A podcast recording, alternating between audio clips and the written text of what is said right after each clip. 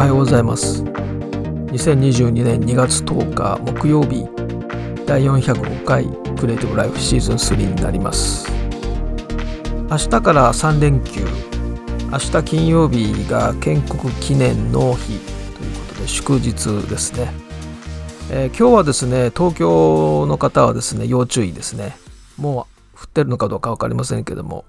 積雪10センチの恐れと東京都心。これ10センチ積もったらかなりやばい感じですね。車で通勤してる人はちょっとやめた方がいいかもっていうぐらいのレベルですね。電車もまあ混むと思います。し、まあ、そもそも電車止まるんじゃないですかね、まあ、毎年ねこの時期っていうのは関東でも大雪なんですけれども。まあこういう日こそ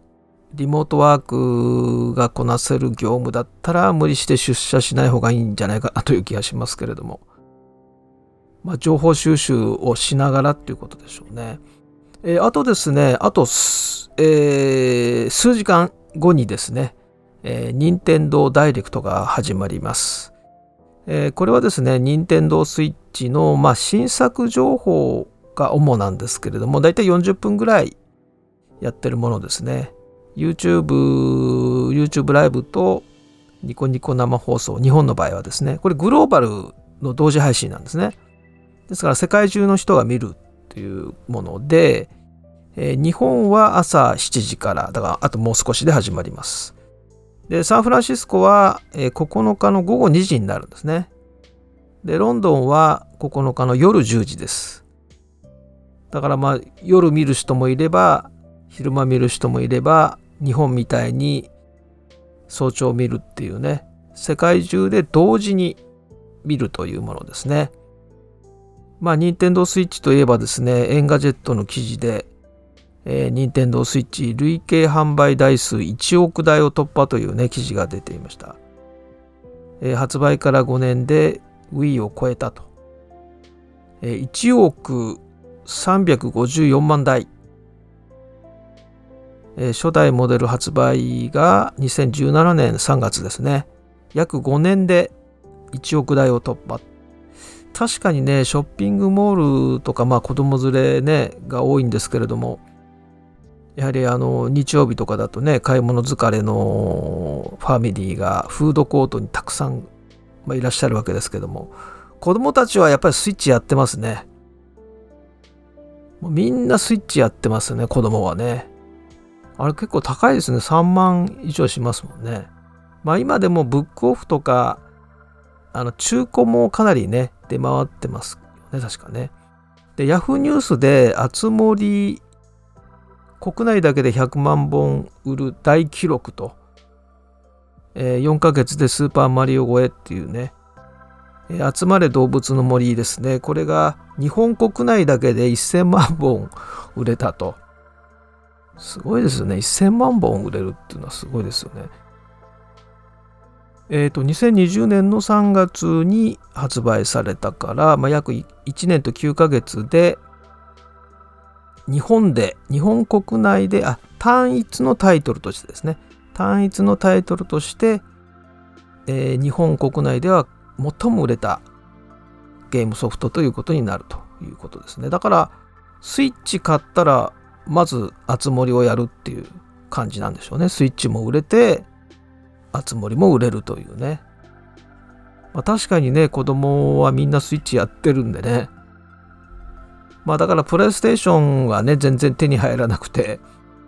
えー、やりたいと思ってる人多いと思うんですけれども、ちょっとだからまあユーザー層がね、随分違うんじゃないかと思いますけれども。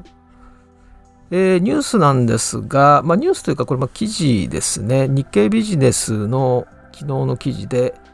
えー、スクエニ卒業生が制作。世界が注目した AI キャラのサバイバルっていう記事なんですがこれはですね、まあ、このゲーム自体はちょっと古いと言いますか、まあ、2020年の年末から21年にかけて配信されたものなんですけども Facebook の、ま、コンテンツとして配信されたライバルピークというゲームですね。ゲームというか、まあ、あの、ちょっと違うんですけれども、この、まあ、ライバルピークを開発した、えー、ジェンビットテクノロジーズのジェイコブ・ナボクさんという方が、まあ、前にスクエア・エニックスに働いていたということなんですね。で、このジェンビットテクノロギーテクノロジーズという会社はですね、マイルっていうのを提唱してまして、マイルっていうのはですね、マッシブインタラクティブライブイベント、大規模なインタラクティブライブイベントのことをマイルと呼んでいるんですけれども、まあ、要するにゲームと放送メディアをこう合体させたよう、組み合わせたようなですね、ライブ配信イベントということで、で、このマイルの、まあ、最初のコンテンツとして、このライバル、ライバルピークというものが配信されたと。まあ、インタラクティブなリアリティショーと。まあ、出演者というか、まあ、出場者が12人いて、その12人がこの森の中でサバイバル生活を送るというリアリティ番組で、まあ、リアリティショーといえばね、あのー、ロストとかね、まあ、日本の場合はテラスハウス。まあ、テラスハウスはね、2020年5月にちょっと悲しい出来事があってですね、まあ、制作中止になってます、制作休止になってますけどもね。で、リアリティショーなんですけど、この場合は、あの、人間ではなくて、AI が、AI でこう動く CG キャラクターの12人ですね。で、過酷なサバイバル環境をこう生き抜くと。で、その時にどういうふうに活動するかっていうのは全部 AI がこう考えてるというものですね。で、この AI の技術はですね、アメリカのゲームスタジオの、え、パイプワークスタジオというところが担当していて、で、え、前にちょっと紹介しましたね、フォーナフォーナップ AI っていうエンジンが使われています。だから AI ので動くキャラクター12人がその AI が判断しながらですねそのサバイバル環境を生き抜いていくというリアリティショーです。でまあこのプロスポーツはね観戦ビジネス自分でプレイするんじゃなくてねプレイしてる人を見て楽しむでゲーム実況も全くその通りで、まあ、ゲーム実況なんかはねすごい人気が YouTube でもありますし、まあ、自分でプレイするんじゃなくてプレイしてる人を見て楽しむという、まあ、観戦ビジネスになってるイベントもありますよね。まあ、2014年にはツイッチがねゲーム実況配信サービスのツイッチを Amazon が買収してます。えー、9億7000万ドル、約1110億円で買収をしていますね。すごい人気があるんですよね。この観戦をするビジネスというのは。ゲーム実況は本当に人気があって、まあ YouTube のね、あのー、上のトレンドのとこ見るとゲーム実況が毎日入ってますからね。で、このライバルピークというのは、まあまあ、この見て楽しむ、その12人がね、どうやってサバイバルするのかっていうのをこうハラハラしながら見ると。で、まあ AI が、まあこのね、考えて行動してるんですけども、それぞれその12人には個性があって、まあこの協力し合ったりとかね、喧嘩したりとかって、まあいろいろあるわけです。で、このインタラクティブなリアリティショーって言ってるのは、この見ている人が参加できるっていうそういう機能があるわけですね。で毎日投票イベントっていうのがあって例えば明日の天気晴れにするか雪にするかとかって投票できるんですね。でもし雪になったらね、まあ、次の日雪が降るわけです。そうするとまたキャラクターがね雪が降るとまたさらに過酷になるのでどういうふうどういう行動をするのかなっていうどんどんどんどんストーリーが変わっていくと。あるいは野生の動物にこう貴重な食料を盗ませるとかねそれを全部投票で決めていく見ている人がですね視聴者が関与してストーリーがどんどんどんどん変化していくと。で今までの参加型ゲームっていうのはもう出来上がってるストーリーがあってで分岐していってでできてるストーリーをその投票の結果で呼び出してるだけなんですね。このライバルピークっていうのは AI がその場その場で考えて行動するのでこうリアルタイムでストーリーがどんどんどんどん変化していく。何が起こるかわからないというね。そういう非常にあの、まあ、新規性の高いものですよね。でこの、まあ、サバイバルですから毎週一人がこう脱落していくと。でその時にこの人には脱落ねしてほしくないと。まあ、逆にこいつには脱落してほしいとかねどんどんどんどんこう感情移入していくわけですよね。でその時に視聴者はですね、応援ができるんですね。支援ができる。で、視聴者はただただ見てるだけじゃなくて、その、例えば視聴時間とかね、ずっと長い時間見てるとポイントがもらえたり、あるいはそのミニゲームみたいなものがあって、そのゲームでポイントを稼ぐことができると。で、その溜まったポイントは何に使えるかというと、自分が応援しているキャラクターに送ることができるんですね。ポイントの少ない人がどんどん脱落していくので、助けたいと思ったら、自分で稼いでですね、そのポイントをそのキャラクターに送ればいいんですね。そうすると視聴者がその助けることができるわけですね。というような、その、これがまさにインタラクティブなリアリティショーなんですね。リアリティショーが行われていて、で、まあ投票によってね、ストーリーがどんどん変わっていって、で、今まで優位だったキャラクターがね、不利になって脱落しそうになる。でそれをその視聴者がね、助けるとかね。でそういう、まあ、本当のめり込み型のですね、面白いゲームというか、まあ、イベントですね。で、このライバルピークは、えー、Facebook から出資されて、制作されたものですね。だから Facebook で配信されたんですね。で3ヶ月ぐらい配信されていたと。で、かかった予算、お金がですね、1000万ドルと言われてます。約10億4000万円ぐらいかけて作られたものですね。これはただね、公式の発表じゃなくて、ベンチャービートというメディアの報道なんですけども、まあ、そのぐらいかかったっていうことですね。これは、あの、本当にあの、面白いですよね。で、AI がやってるから、要するに、プログラムされたものじゃなくて、もう作り込まれた、その動画ではなくて、AI がその場その場で考えて判断して、キャラクターを動かすから、まあ今のゲームってでももう AI で全部やってるんですけどもね。だからそういう意味ではすごいだんだんだんだんこう感情移入していくっていう感じなんでしょうね。非常に面白い取り組み取り組みだと思いますけども。はい、えー、そしてですね、ここならに関するちょっとニュースがいくつかありました。テッククランチ、え、スキルシェアのここならが VC 業に参入、専門家と起業家のマッチングを提供。あと同じですね、ビジネスインサイダーの方でも、なぜスキル売買のココナラが VC を始めたのか南会長が明かす4つの理由とこっちらちょっと深く切り込んだないインタビューの記事になっています。まあ、ココナラって前にもね紹介しましたけれども、まあ、このココナラがですね、えー、全額出資してココナラスキルパートナーズというのを設立してベンチャーキャピタルの事業を開始するという発表があったということですね。えー、と、月曜日に、えー、第402回の時に新しいツールの勉強法というのを、まあ、ご紹介しました。で、その時に、このここならもね、紹介したと思うんですけども、まあ、その短期学習、中期学習、長期学習というふうに分かれて、短期学習の場合は、やはりどうしても場当たり的な学習になってしまうので、できるだけ早い段階で中期学習、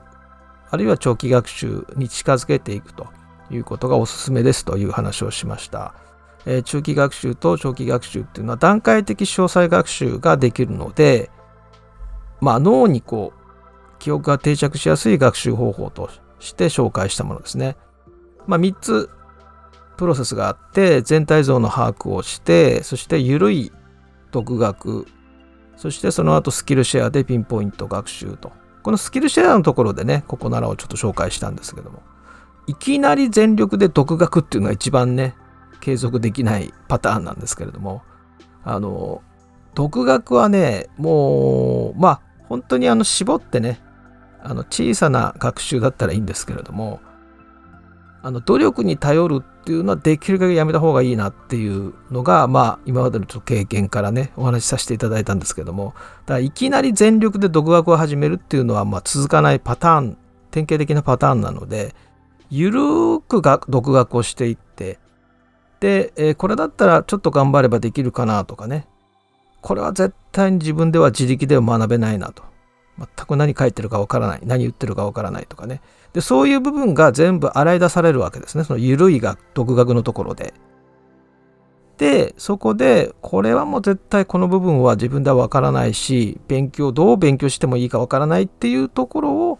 スキルシェアでピンポイントで学習する。つまり詳しい人に自分では理解できないところだけを集中的に聞くと。その3プロセスの繰り返しでやっていけばいいよと。まあ、脳に記憶が定着しやすい学習方法になるよという。その最後のプロセスのスキルシェアでピンポイント学習のところで、まあ、ユーデミーとかね、まあ、ユーデミーはオンデマンドになるんですけど、ストア化とか、ココナラとかタイムチケットとかね、いろいろあるんですけれども、えー、7日の第402回の配信の時にはタイムチケットでね、ちょっと紹介しましたけど、で、今ですね、ちょっとココナラのページをちょっと見てるんですけども、数はすごい多いですね。450以上のカテゴリーがあって、50万件以上のサービスが出てるわけですね。国内最大級のスキルマーケットと書かれています。まあ、昨年の3月に上場していますけれども、教えますはちょっとそんな多くないのかな？制作しますっていうのは結構ありますね。あと語学レッスンが一番多いのかもしれませんが、で、この中でクリエイティブ系だとですね、オンラインレッスン、アドバイスというカテゴリーがあります。ちょっと見ていきますと、例えばイラスト、Adobe イラストレーターの不明な点にお答えします。参考書やネットで見てもわからない点をぜひご質問くださいっていうのがありますね。これは質問ごとのご返答で4000円ですね。これいいですね。本当にわからないところだけピンポイントで聞く。で、1回4000円ってすごいわかりやすい。イラストレーター、これは Adobe イラストレーターに関する不明な点にお答えしますという、まさにわからないところだけをピンポイントに詳しい人に聞くということができると。4000円でこれできればそんな高くないんじゃないですかね。あとですね、えー、ゼロから Photoshop の使い方を教えます。超初心者大歓迎。ゼロから丁寧にレクチャーしますっていうのがありますね。これは Photoshop の使い方を教えますよということですね。えっ、ー、と、90分で4000円ですね。安いですね。こういうの利用したらいいと思いますよ。だから最初に自分でやってできることをわざわざ聞く90分っていうこれねこの場合だと90分4000円で時間決まってますから自分でやれそうなところは別に聞く必要ないので本当に自分あのができそうもないあれは絶対無理っていうところだけ丁寧に教えてもらえばいいわけですよね。あとはビデオチャットでフォトショーいられの使い方を教えます。初心者でも大丈夫。基本的な使い方から丁寧に指導しますっていうのがあります。これは1時間6000円ですね。まあでもこうやって対面でビデオチャットでね、あのー、質問できるわけですから、で、丁寧にしてね、教えてもらっても、それでもわからないっていうことがありますよね。で、スクールだと、まあ、他にもね、あの、学生さんがいたりして、なかなか何回も何回も質問できないじゃないですか、やっぱ学校の場合っていうのは。だから1対1だったらね、例えばフォトショップのここの部分が、あの、なんか今言われる通りやったんですけど、うまくいきませんと。で、こうしたらどうですか？それでもダメですとかね。結構しつこく聞けるじゃないですか。それいいところですよね。で、あの、評価が全部ね、ついてるわけです。星5つの。で、その評価を見れば、評価を見たり、あとどのぐらい数をこなしてるかとか、あとその受講した人のね、えー、コメントとかも全部載ってるので、そういうところで判断すればいいのかなと思いますね。あとですね、なんか不思議なものがありました。え YouTube のひろゆきの切り抜き動画を作ります。6000円というのがあります。これはどういうことなんでしょう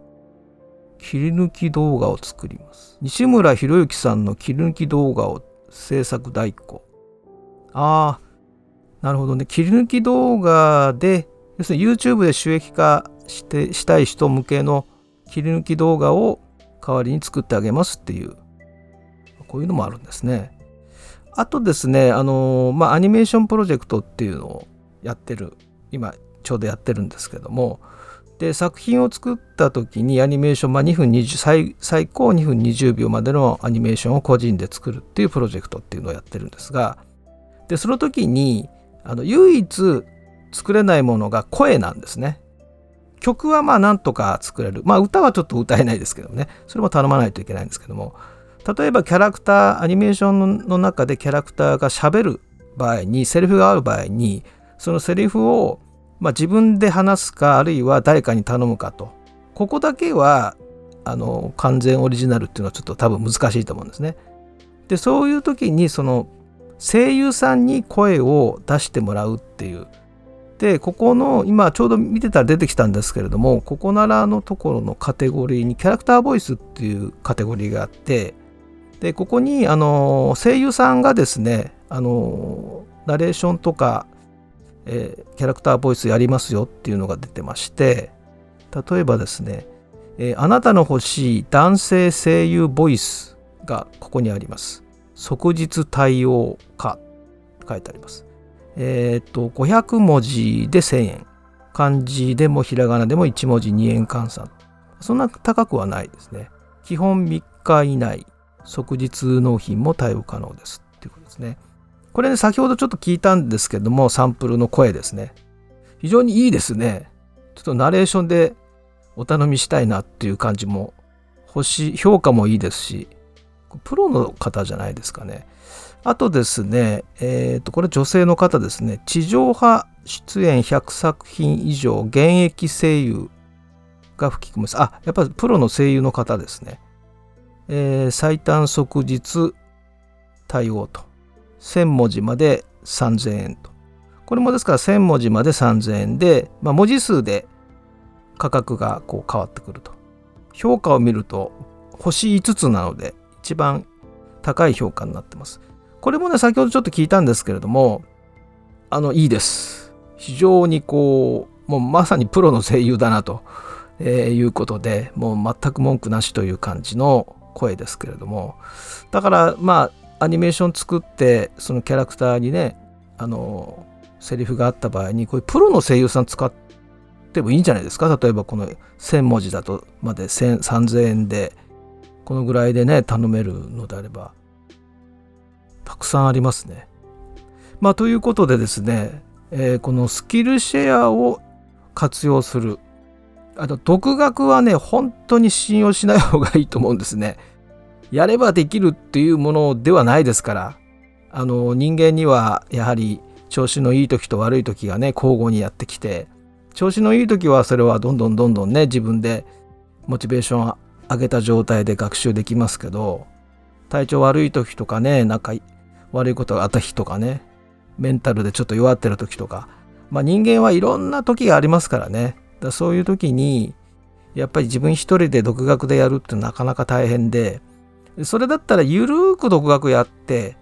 でそんなにしっかりやるっていう感じじゃなくてねただそこで、え、自分の得意な部分と、え、ここだけは絶対どう頑張っても学べない理解できないっていうところがこう明確になってきますのででそしたらばその本当に自分がわからないところだけ詳しい人にそこだけ丁寧に教えてもらうっていうのが一番いいわけですね。で、今はもう本当にいい時代になりまして、スキルシェアサービスっていうのはたくさんあってですね、本当に詳しい人にそこだけ、まあもちろんお金を払ってですけれども、あの聞くことができるっていうサービスがありますので、しかもその評価がちゃんと出ていて、その外れみたいなのはね、自分で回避することもできるわけで、もうどんどん活用したらいいと思います。そうやって新しいことをですね、一つ一つあの時間をかけてやりたいことを実現するっていうことがね前はこういうサービスがなかったので独学するしかなかったんですね。あと学校行くっていうことですね。運が良ければ近くにね近所の大学生が詳しいからプログラミングを教わるとかね、まあ、運良ければですね。でそれ以外はもうスクール行くかもう本当に独学でやるしかなかったのでまあみんな挫折してですねあの最初英語の学校なんていうのはもうね、4月がもう本当に超満員でね、で、教科書もすごい売れて、だんだん教科書の売り上げが下がっていくっていうね、で、教室もガラガラになっていくっていう、どんどんどんどん挫折していくという、まあ、そういうことですから、やっぱりそのあたりはあんまり努力とかっていうことは信じない方がいいかなと思ってまして、やっぱりそういうレールを引いてですね、自然とそこに乗っかってれば、あの自動的にこう習得できていくみたいなとの仕組みを自分で作るということが重要だと思いますのでというお話を、えー、月曜日しましたので、えー、聞いてない方はぜひ聞いていただければと思います。それでですね、えー、今週はあのクリエイティブライフストリーム準備号と1号を出しますということで、準備号は出ております。ただですね、ちょっとまだクーポンコードが通らないので、クーポンコードをお持ちのリスナーの皆さんは、えちょっとお待ちくださいということで、で、1号がまあそろそろ出るという感じですけれども、まあ、あの、大したものではありませんので、えー、まあ、あのね、前にもお話ししましたけれども、作業をまあ、実況中継するようなところが出発になっていて、まあ、アイデアのところからですね作業の準備を始めて実際に作業をして完成するまでを、まあ、オンデマンドの動画にまとめてるようなものです。それが週2回出るような感じで進めてるというものです。えっ、ー、と、可能になったらですね、またお知らせをしたいと思います。え26日、今月の26日は、えー、Photoshop ライブ第22回の Photoshop ライブがあります。え、色彩と光の仕組みですね、え、シリーズの第2回目理論編というのを行いますので、え、これはもうすでに、え、参加希望の方、お知らせをしていただければ、DM をこちらからお送りするという手順になっております。はい、ということで、あともう、もうすぐでえー、任天堂ダイレクトが始まりますので、まあ、朝7時ですけれどもね、えー、会社に行く、まあ、でも東京の方とかは大雪で大変だと思いますけれども、えー、逆に言えばね、え、会社来なくていいよってことになれば、ゆっくり見てもいいかもしれませんけど。はい、ということでまた明日。